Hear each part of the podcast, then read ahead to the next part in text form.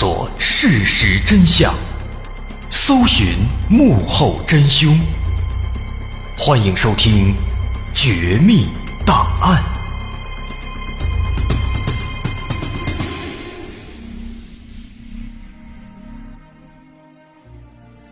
还原事实，探索真相。欢迎来到今天的《绝密档案》，我是大碗。今天咱们要说的是一起国外的案子。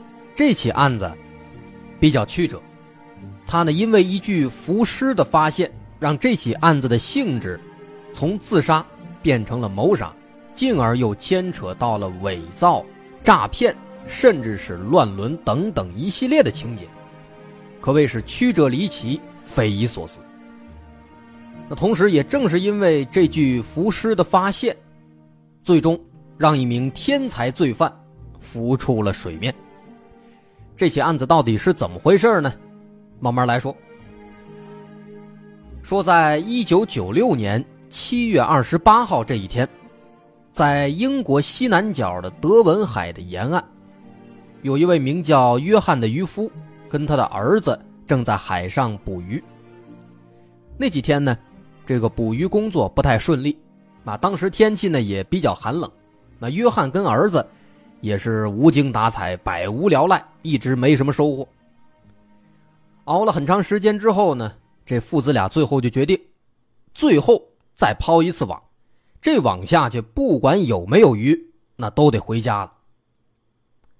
网撒下去几个小时以后，到了该收网的时候了。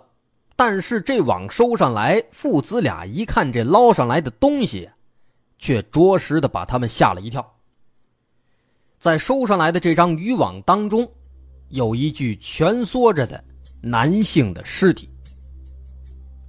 这父子俩当时吓坏了，赶紧把这个无名尸体带回岸上，交给了警方。那当时负责接待这起案件的这个警员，是一个新人，刚上任一周，他叫做伊恩。那后来呢，也多亏了这个新手，才让这起案子取得了一个突破性的进展。那么根据这个伊恩当时回忆，他说这具尸体呢，已经腐烂的比较严重了。啊，尸体穿戴的比较整齐，上半身穿了一件衬衫，下半身呢是一条灯芯绒的长裤，裤子口袋外翻。死者的右手戴着一块劳力士手表，啊，所以看起来呢，感觉应该是一个成功人士。另外，在这个右手的手背上有一个纹身，但是呢，可能因为这个尸体。长时间的泡在水里，所以这个纹身图案暂时不好辨认。所以说不难发现，通过这具尸体，他能够告诉我们的信息实在是非常有限。伊恩当时他也这么认为。但是对于这类无头案呢，警方要做的第一步，却往往都是要确认尸源。那这一步，警方该怎么往下走呢？比较幸运的是，当时这起案子案发之后呢。他的消息不胫而走，很快当地就传开了。那么，在警方展开调查走访的同时，随即就有居民向警方反映，说大概在一周前的一个晚上，他们看到有一名男子在当地的某个酒吧里面喝醉酒之后呢，然后就再也没有出现过，从此就失踪了。所以呢，这个人他就猜测说，这个发现的尸体有没有可能？是当时失踪的那个酒吧里的醉酒男子呢？警方一听，高兴坏了，赶紧就来到这个酒吧，找到那个酒吧老板，让他过来，哎，来辨认尸体，看是不是那个人。酒吧老板来了之后呢，一看啊，完了，结果是让大伙非常失望。人只看了一眼，就很肯定的说，这个人不是当天在酒吧醉酒的男子。这俩人长相差太多了，所以说这刚刚突如其来的希望又这样突然被浇灭了，这让大伙儿有点难受，只能继续寻找其他的线索。后来呢，英国警方就想到了一条妙计，检查这个死者的这个牙，查看他的牙科记录，通过这个牙科记录来判断这个死者的身份。啊，这是一个什么依据呢？这个依据咱们可能不太理解。因为当时的这个英国人呢，他们每一个人都会有自己的这个牙科记录，啊，就像咱们每一个人都有这个身份证一样。所以说，只要这名死者他是英国人，那么就能够通过这个牙科记录查到他的身份。这个办法的确是非常不错啊！只要他是英国人，肯定就能查到。但缺点在于查这个牙科记录啊，需要很长的时间，所以警方只能在同时赶紧也去找别的线索啊，因为等这个的结果实在是有点长。所以与此同时，警方也安排法医来对尸体做解剖研究。不过，这个法医对尸体研究一番之后啊。给出的结果呢，却非常奇怪，怎么回事呢？首先来讲，这尸体上有很多条比较大的伤口，主要的一道伤口包括在尸体后脑勺有一条长达三厘米的撕裂伤痕。不过呢，需要说的是，这个伤痕虽然说大，虽然说在脑袋上，但是它伤的并不深，并不算重，没有骨折，脑部也没有损伤，所以说它不是致命伤。另外，在腿上还有两处比较大的伤口，都有大面积的淤青。不过呢，在尸体被打捞上来之后的几天当中，这些淤青就慢慢的消退了。那么说白了，这几处明显的伤痕虽然说都很大，但是他们都不是致命伤。啊，那这就奇怪了，既然身上啊这些明显的伤痕都不是致命伤，那这名男子他究竟是怎么死的呢？法医做进一步解剖，发现在这个死者肺部啊有积水，那么这说明他在落水之前应该还是活着的，所以说推测他应该啊有可能是死于溺水。那至于说他是失足落水，还是有人故意为之，这个目前不清楚。那么得到这个消息之后呢，警方就对这名男子的死亡情况首先做出了一种假设。这名男子呢，有可能是自己开着船独自出海，但是由于某种原因，他的船只突然失控，或者说发生了某些意外，那么他呢不小心失足掉进海里，最终被淹死。而他的尸体也在水面上随波逐流，飘到了距离海岸十公里的地方，后来被那对父子打捞上岸。那么这种假设听起来，哎，还比较合理。那么这个假设能不能成立呢？那当时英国警方为了验证这个假设，就请来了一位这个洋流专家，希望他能够在这个水文地理角度做出一个专业判断，看看他们这个推测是否合理，是否属实。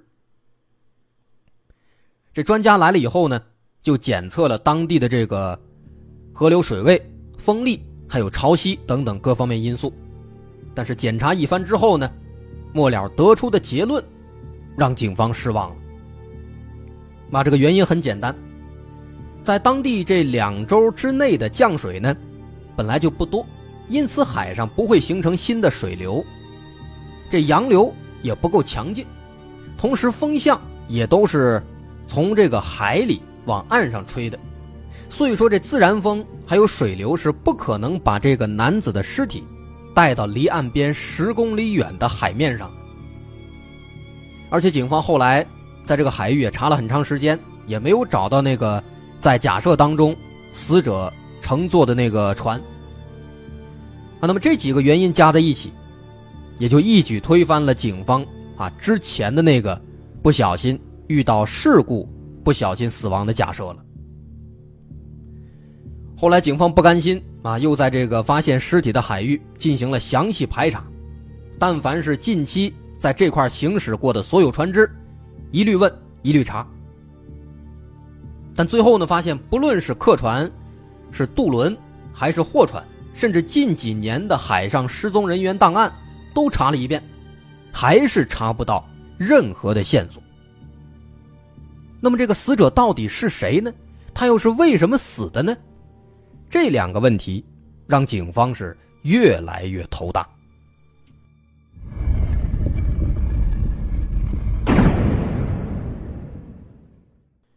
这起案件到这儿可以说已经陷入了焦灼状态，推论失败，线索碰壁，尸源又无从查起，一连串的失利让警方士气大减。他们意识到这起案子并不简单啊，短时间内破案的可能性微乎其微。而就在这个时候，当时第一个接手这起案子的那个新手警员叫伊恩，他忽然想到了一个细节。什么细节呢？当时他第一个查看的尸体，他记得在这个尸体右手上戴着一块劳力士手表。那么这块手表能不能作为寻找尸源的线索呢？答案是能。警方赶紧把这块手表带过来，送回了劳力士总公司。一询问，人家总公司的这个专业人员就说了：“说这个能查到，啊，这个表的内部呢，会有一个生产编号。这个表的生产编号拆开之后，发现是幺五四四零二。然后他们公司内部系统查询这个编号，就能够得到这只手表的详细信息。”比如说，它是被谁买走的，什么时候买走的，是否维修过，在哪儿维修的，等等，这些记录全都有。同时，这位技术人员还告诉了警方一条非常非常重要的信息。人家说，这只手表啊，它很智能，只要是你两天不动它，它的这个自动上链功能就会停止，即便说在水里也是一样的。这是什么意思呢？说白了，只要是说这块表两天之内没有人动它，那么它就会停止。所以说，根据这条线索，结合手表上显示的时间，警方很容易就推断出这名男子的死亡时间，大约是在七月二十号左右。这让警方是大喜过望啊！没想到这块表它这么有用啊！过几天，这个生产编号的结果一查出来。这尸源没准咱就找着了，说不定顺藤摸瓜，这案子咱就破了，很轻松就结束了。当时警方都这么认为。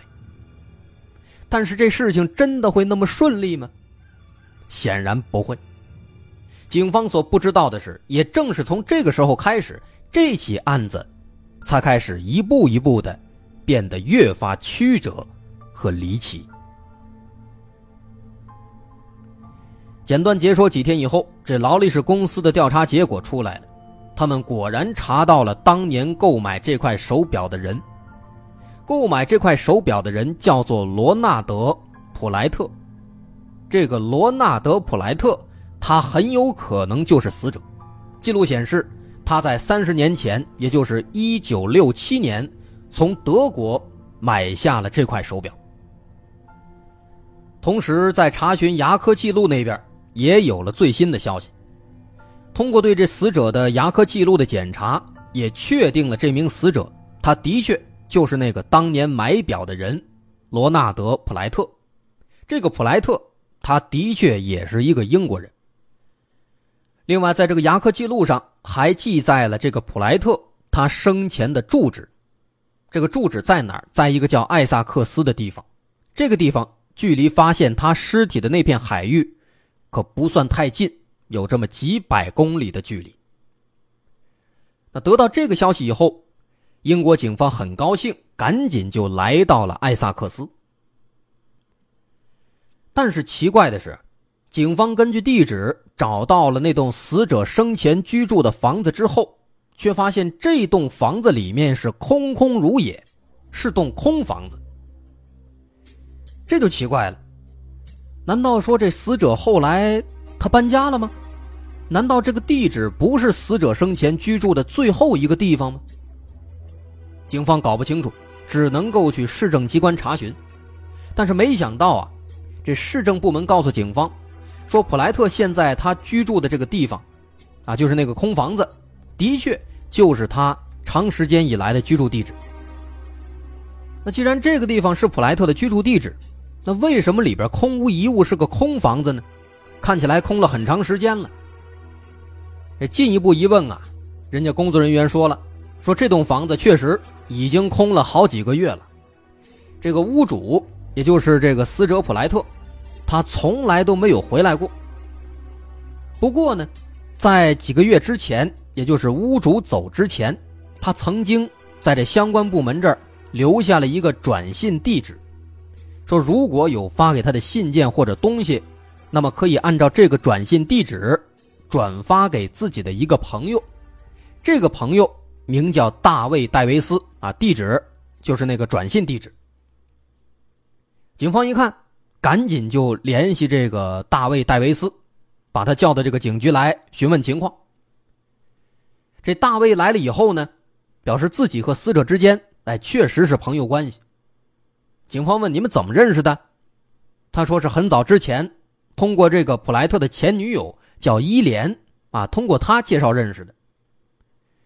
而这个普莱特的房子之所以空着，是因为早在几年之前，他曾经就推荐这个普莱特去加拿大住一段时间啊，说那个地方是个好地方。”当时这个普莱特呢一听很高兴，因为普莱特自己也非常喜欢加拿大这个国家，再加上自己本来是比较有钱，条件不错，所以说后来哎普莱特就去了，也因此呢，在艾萨克斯这个房子也就空了。另外，大卫还说说这个普莱特手臂上那个纹身，不是已经无法辨认了吗？其实那个纹身呢，纹的就是加拿大的这个枫叶国旗，啊，因为他太喜欢加拿大了。哎，所以纹了这么一个国旗。那么这起案子发展到这儿，死者的身份确定了，这空房子的问题，多亏了这个死者的朋友大卫，现在也搞清了。那么这个死者普莱特，他是因何而死呢？目前还没有任何线索。包括在了解了这个普莱特的死亡情况之后，这大卫也表示非常震惊。因为这个普莱特本来都已经去加拿大生活了，为什么现在这会死在英国的海上呢？他是什么时候回来的？又发生了什么呢？好在在进一步的询问当中，大卫又透露了更多的信息。大卫说，普莱特当时是和他的前女友，也就是那个伊莲一起去了加拿大的啊，只不过当时他们去的时候啊。还是现女友啊！当时他们俩还没分手，两口子一块儿去的。但是呢，这俩人去了之后没几个月，突然开始闹分手。那具体因为什么分手，大卫也不太清楚。但是很显然，这俩人分手这个事儿，对普莱特的打击是非常大的。普莱特从此一蹶不振，就连自己的小生意也做不下去，很快就破产了。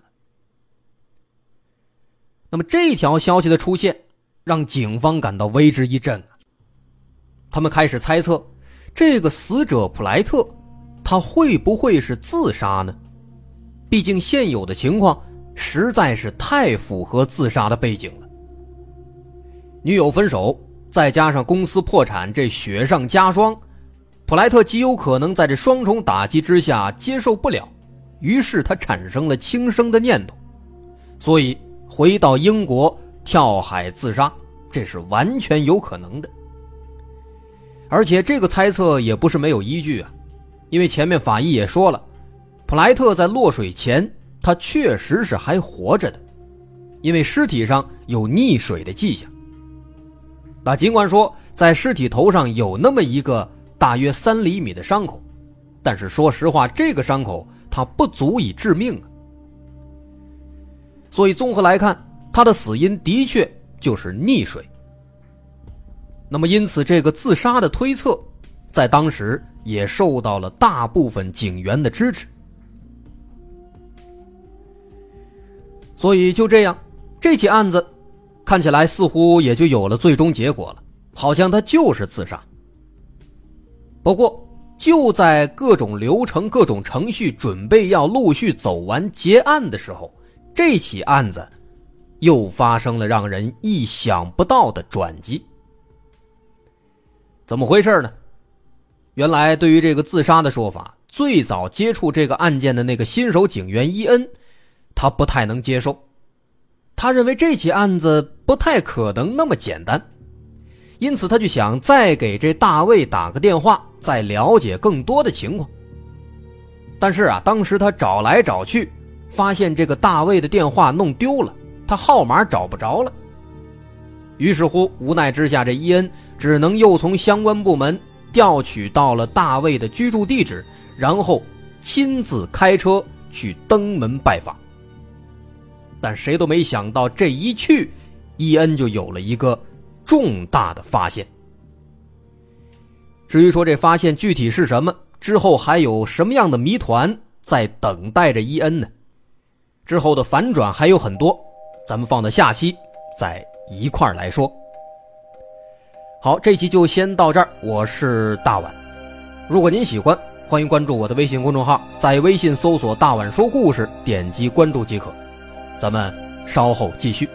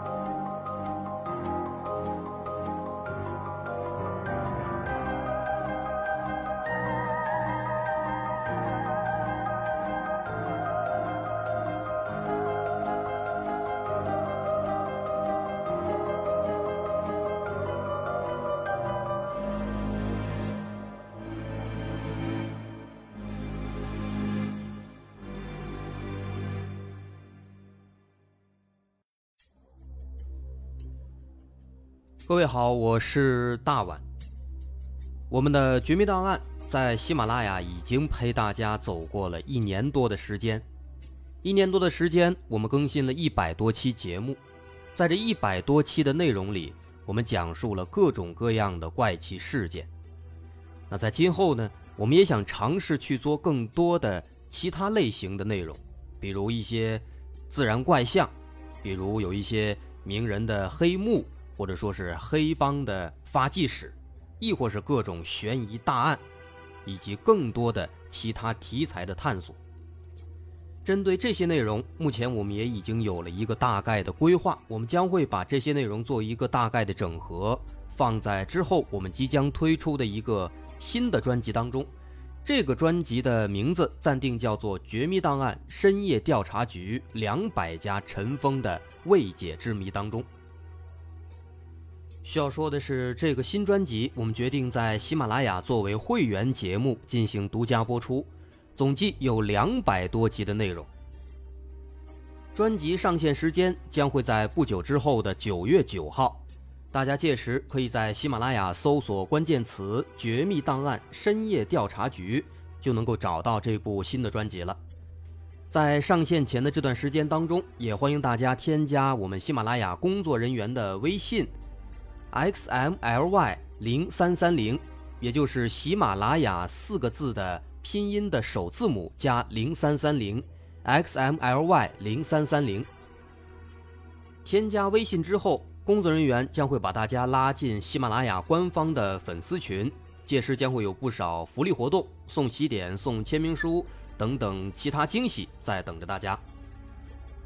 需要特别说明的是，新专辑。将会是喜马拉雅的会员专辑，也就是说，如果您是喜马拉雅的会员，就可以免费收听本专辑。目前，喜马拉雅的会员价格为每个月六块钱，六块钱就可以听到我们的两百多集故事，也是很划算了。希望大家能够多多理解，多多捧场。九月九号，我们不见不散。